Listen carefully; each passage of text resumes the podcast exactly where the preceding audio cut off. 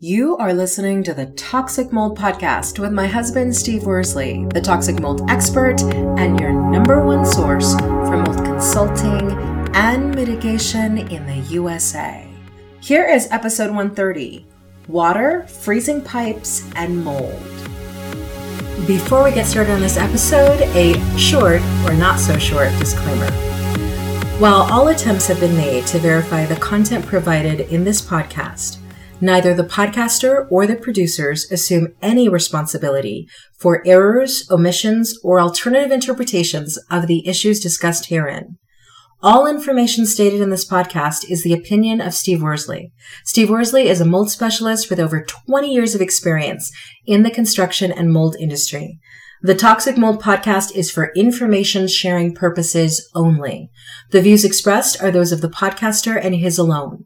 These views should not be taken as expert instruction or commands. While there may be references to medical conditions and symptoms, all solo podcast episodes are the opinion of Steve Worsley, and any medical questions or concerns shall be addressed with the appropriate licensed medical professional or professionals. As the podcaster refers to different mold types, please be aware that Steve Worsley is not a microbiologist, and questions concerning mold specifics should be answered by the appropriate professional. The listener is 100% responsible for his or her own actions. You can check out Steve's books on Amazon about mold and dealing with mold in your home at amazon.com forward slash author forward slash Steve Worsley. And if you're interested in scheduling a mold consultation over the phone consultation with Steve, you can be sure to find out more about those and his availability at cnccontractorservices.com. Now, let's get to the episode welcome to a brand new episode of the Toxic Mold Podcast. Steve, yesterday was Halloween. Yep, yep. October just came and went, kind of like fall. yeah, fall doesn't exist here. So in Wyoming, there's no fall. Uh, but yeah, it came and went, and it wasn't. Uh, I don't know. We don't get trick or treaters where we live, so it's no, no. You'd have to drive around on a side by side or something. So it's kind of it's kind of nice. I mean, you know we don't have to worry about that. We can just buy candy if we feel like eating it. That's and then wonder why we get cavities. Yeah, that's very, that's very, very, very true.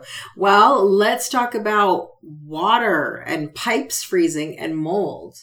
What do you want? What do you want to say about all that? So this is uh, uh, the the main reason for this topic. Uh, you know, we've gone over the fall checklist. We obviously live somewhere where it gets pretty cold. Um, any of our listeners that live somewhere where it freezes, which I'm sure you know, I have clients that live in Arizona or Georgia where it doesn't freeze, but I, you know, I have clients up in Alaska. So, um, I have clients over in India and, you know, so my, my point is, is this is, this is more or less based around, um, pipes freezing, but it's also based on just leaving water trickle or having a little trickle that you don't address, let's say with a kitchen sink. A stem washer is bad. So the water just sits there and trickles. Well, you know, for a stem washer, it's not expensive to fix that. But if you leave, or if you're leaving it trickling because it's supposed to drop down to negative 10 tonight, uh, we want to just talk about the problems it can cause. And especially a lot of people do it when they're leaving for the weekend or whatever reasons. And what's the thinking behind that? Because I'd never really heard that to you explain to me. Leaving the water trickling because to keep the water moving, so pipes don't freeze. Exactly. Is that right? Okay. And does that actually work? Well, I mean, you know, theoretically, yeah. Uh, it's you know no different than skiing all over a cliff face. I mean, you, you know, if you land it right, it'll work, but um, the risk's obviously a lot higher for that. But you know, there's just there's there's a lot of other risks that people don't think about what what it can do. You know, we talked about trick or treaters and where we live. You know, we're on a septic system, so you know, I just want to address with our listeners what could happen. You know, it's we call it whataboutism, but I play a lot of whataboutism in the in the industry I'm in because you know, what if I don't fix this? What if I just ignore a roof leak or whatever? So trickling water, like I said, it's common for people, especially, you know, I, I used to hear it all the time. People would say, you know, yeah, I just have to open the, the, the cabinet doors underneath the kitchen sink, you know, when it gets really cold. And I'd look at them and be like, why? You know, and they'd say, well, the heat gets in there from, from the kitchen. If you have to do that, then there's something going on in that outside wall that's causing, you know, causing the concerns. And when pipes do freeze up, any of our listeners that have dealt with that, you're it's you're in the dead of winter typically, and you have no water. And for the most part, you don't have someone that knows how to thaw those lines out, so it, it turns into quite a bit of a mess. So, so what are the um, worst case scenarios if somebody, if a family goes away for the weekend and they leave the water trickling? What could go wrong?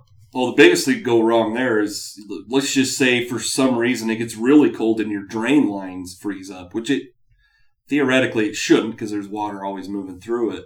But just just taking consideration if that if that drain line backed up, where's all that water going to go? What back into the septic if they have it?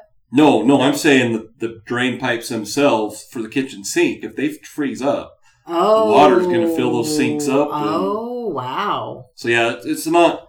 You know, we we we uh we always talk about, and our listeners that have followed us for quite a while, usually around January, um, it was one of your first experiences with mold, and that was the job up in Shoshoni, Wyoming. Remember that? Oh, I remember that with the big icicles Yep. on the back. There Yep. were icicles. For our listeners that don't know, what happened was the the home was heated with radiant heat, so it was heated with water. It wasn't glycol or anything like that. It was all water on a boiler system. Well, the lines, uh, the return lines came up into the attic and then down into the mechanical closet where the boiler was. It was a foreclosed home. Whoever winterized it didn't shut the, that valve off. And on top of that, you can't just shut valves off. You got to blow the lines out. But anyhow, middle of winter, it was, you know, first part of January. Our, on our way up there, I think it was what, negative 30? Yeah, it was freezing. It was cold. freezing. So anyhow, we get up there and, and they obviously had the water shut off. But for our listeners, the reason why there were icicles from the eaves to the ground was because all that water was coming out those soffits. And I think I was told, and I can't remember for sure, but it's tiny town. Uh, if anybody knows where Shoshoni is, then uh, you're you're you're probably um, a lot more familiar with Wyoming than most people are. But it's a tiny town, like I don't know, 150 people. But anyhow, the mayor was driving by, and water was literally running out of the front door. Wow, that's terrible. So yeah, uh, that's a that's an extreme excuse. Um, that's not really water trickling, but but yeah, it can it can wreak havoc. And that that that that project, I believe, we typically don't always rehab them, but we did on that one just because it was so r- rural, and it was it was over sixty thousand dollars for everything. I mean, we we had to re pretty much gut the whole thing. Yeah. It was not a pretty sight. So it can be very expensive for Yeah. people who think it, just leaving the water trickling is okay, but it leads to Yep. other things Yep. happening. Yeah, my point is, is you know, my whole concern with tr- leaving the water trickling is, is I I would ask the question if if they were a client, first thing I would say is, why are you doing that? And if they say, well, once in a while it freezes up, and so that's why we're doing it. Well, you know, I would if I was on site, I'd get my infrared camera out and I'd figure out, well, is there a draft somewhere in a wall cavity? Is there, you know, what's going on that's causing it? Because that at the end of the day, we want to fix that. So it's no different than uh, on the medical field. You you got to stop the bleeding, figure out where the source is before you put stitches on you know, or on it, in it, wherever whatever you're dealing with. So should people just not leave their water trickling if it's the dead of winter and they're going away for a week? Yeah, I would. And what we do here is we just shut the wellhead off. Okay. I mean, but yeah, sh- you know, just shut the main valve off. You're better off just not worrying about it at all. The problem you run into with that, um, if you're on a septic system, if it was not installed below the frost level, so let's just say the frost level's here and the top of the tank's here, it can freeze. And so without any water coming into it, so there's no activity, hmm no toilets are being flushed, no shower drains are going into this septic tank, that could freeze up too. So it's kind of a, you know, and you could put a tank heater in there. There's ways around it, but um, if you have those kinds of issues, you you probably need to call a specialist that knows what they're talking about. And, you know, I guess my point is, is you should just shut your water off, but that could lead to other problems too. That's very, very true. So in the case of a septic system, still you're saying bottom line is just shut the water off. Right.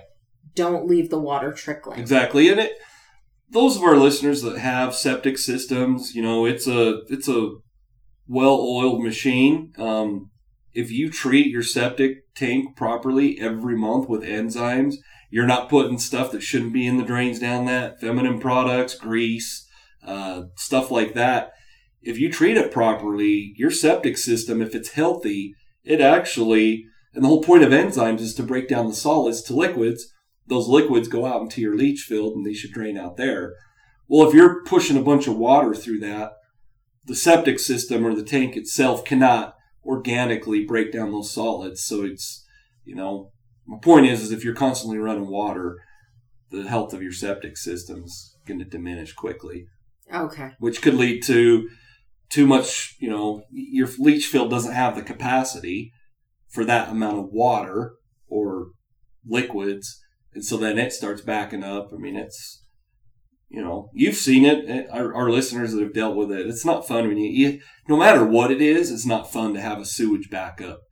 But on top of that, if you're having a mold issue because of a sewage backup, then you've got, as far as as far as mitigation, there's just a lot more to it, and it's it's expensive. Absolutely. So so we're going to you just mentioned mold, going to the mold issue. Where does mold fit into this leaving the water dripping versus shutting the water off? Where does mold come in in all of this? Well, so if you have just a minor leak, um, whether it could be, you know, it could be a drain line, which shouldn't be happening, or a water supply line, once the humidity gets, so for our listeners, if you've listened to me long enough, I, this is why we have you on the podcast because I just assume everybody knows how all this works. But for our listeners that know, there are three main components that you have to have for mold infestation to become viable. So think of mold infestation viable like a flower growing and blooming. Mm-hmm. Non-viable, viable, it kind of withers away. For mold, we, we say goes into a dormant state. You have to have three things: the mold spores themselves, which you're never going to get rid of, mm-hmm. unless you're in some lab that you know has all this filtration equipment, um, surgery center, things like that. And even surgery centers aren't that high tech. So you're always going to have the mold spores. Then the humidity uh, has to be over 60%. So for our listeners, I'm sure you can tell them where you always see humidity over 60%. Oh, the shower. the yeah, bathroom. Bathroom. Every time. Yep. So, and what do you do? You take preventative measures to make sure, because the fan is on constantly. Yep. The door is open you after the, the shower is yep. open. So you so you get that drop down. If you were to wait, it only takes 48 hours for that to start reproducing. But the third main component you have to have is a food source. Yeah. So that would be, for the most part, porous cellulose materials. Um, concrete's not really a cellulose material. Wood, two by fours, those are cellulose materials. It's not as porous as, let's say, sheetrock. So. Mm-hmm it's a lot tougher. My point is, is if you have sheetrock or insulation, that is that's a that's a favorite thing that mold loves because okay. it's it's very porous, and you know, whereas something like um, like I said, a two by four in a wall, just think of that and how porous it is versus sheetrock and insulation.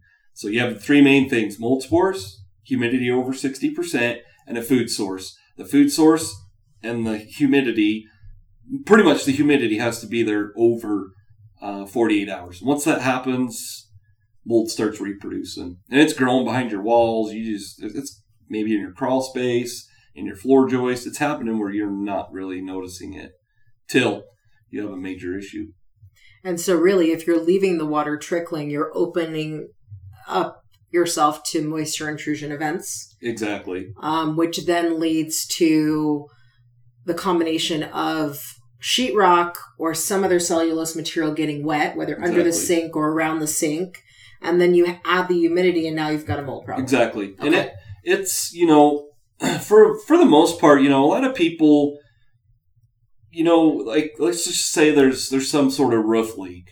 By the time you notice it, you know, in the living area below it, you know, you've noticed that there, you know, there's usually sometimes a water stain that goes away or whatever. Well, then you start seeing that the paint starts bubbling and peeling, which is telling you there's more moisture. And then after that, like, it's a pinhole because water has to follow the path of least resistance. Then all of a sudden you have water just shooting in. Mm-hmm. So, you know, it's just something where over time people just, that's the biggest problem, I think, with mold. And I, I think it's similar with cars and, homes in general and people in general. They just they ignore the little things until it becomes major. And when you're talking about mold, when it becomes major, not only is it on our side of it, the construction side, you you have the health side of it too. You know, if you're sick all the time and you had to take whatever six weeks off of work or go on FEMLA or you're going to the doctor all the time, you're doing blood work. You know, on the mold side for blood work, a lot of insurance companies won't cover that. So I guess my point is, is something that was easy, cheap, quick. It literally could have been a just a consultation with the right person. It could save you thousands of dollars, whether it's in healthcare or it's your job or in mold mitigation.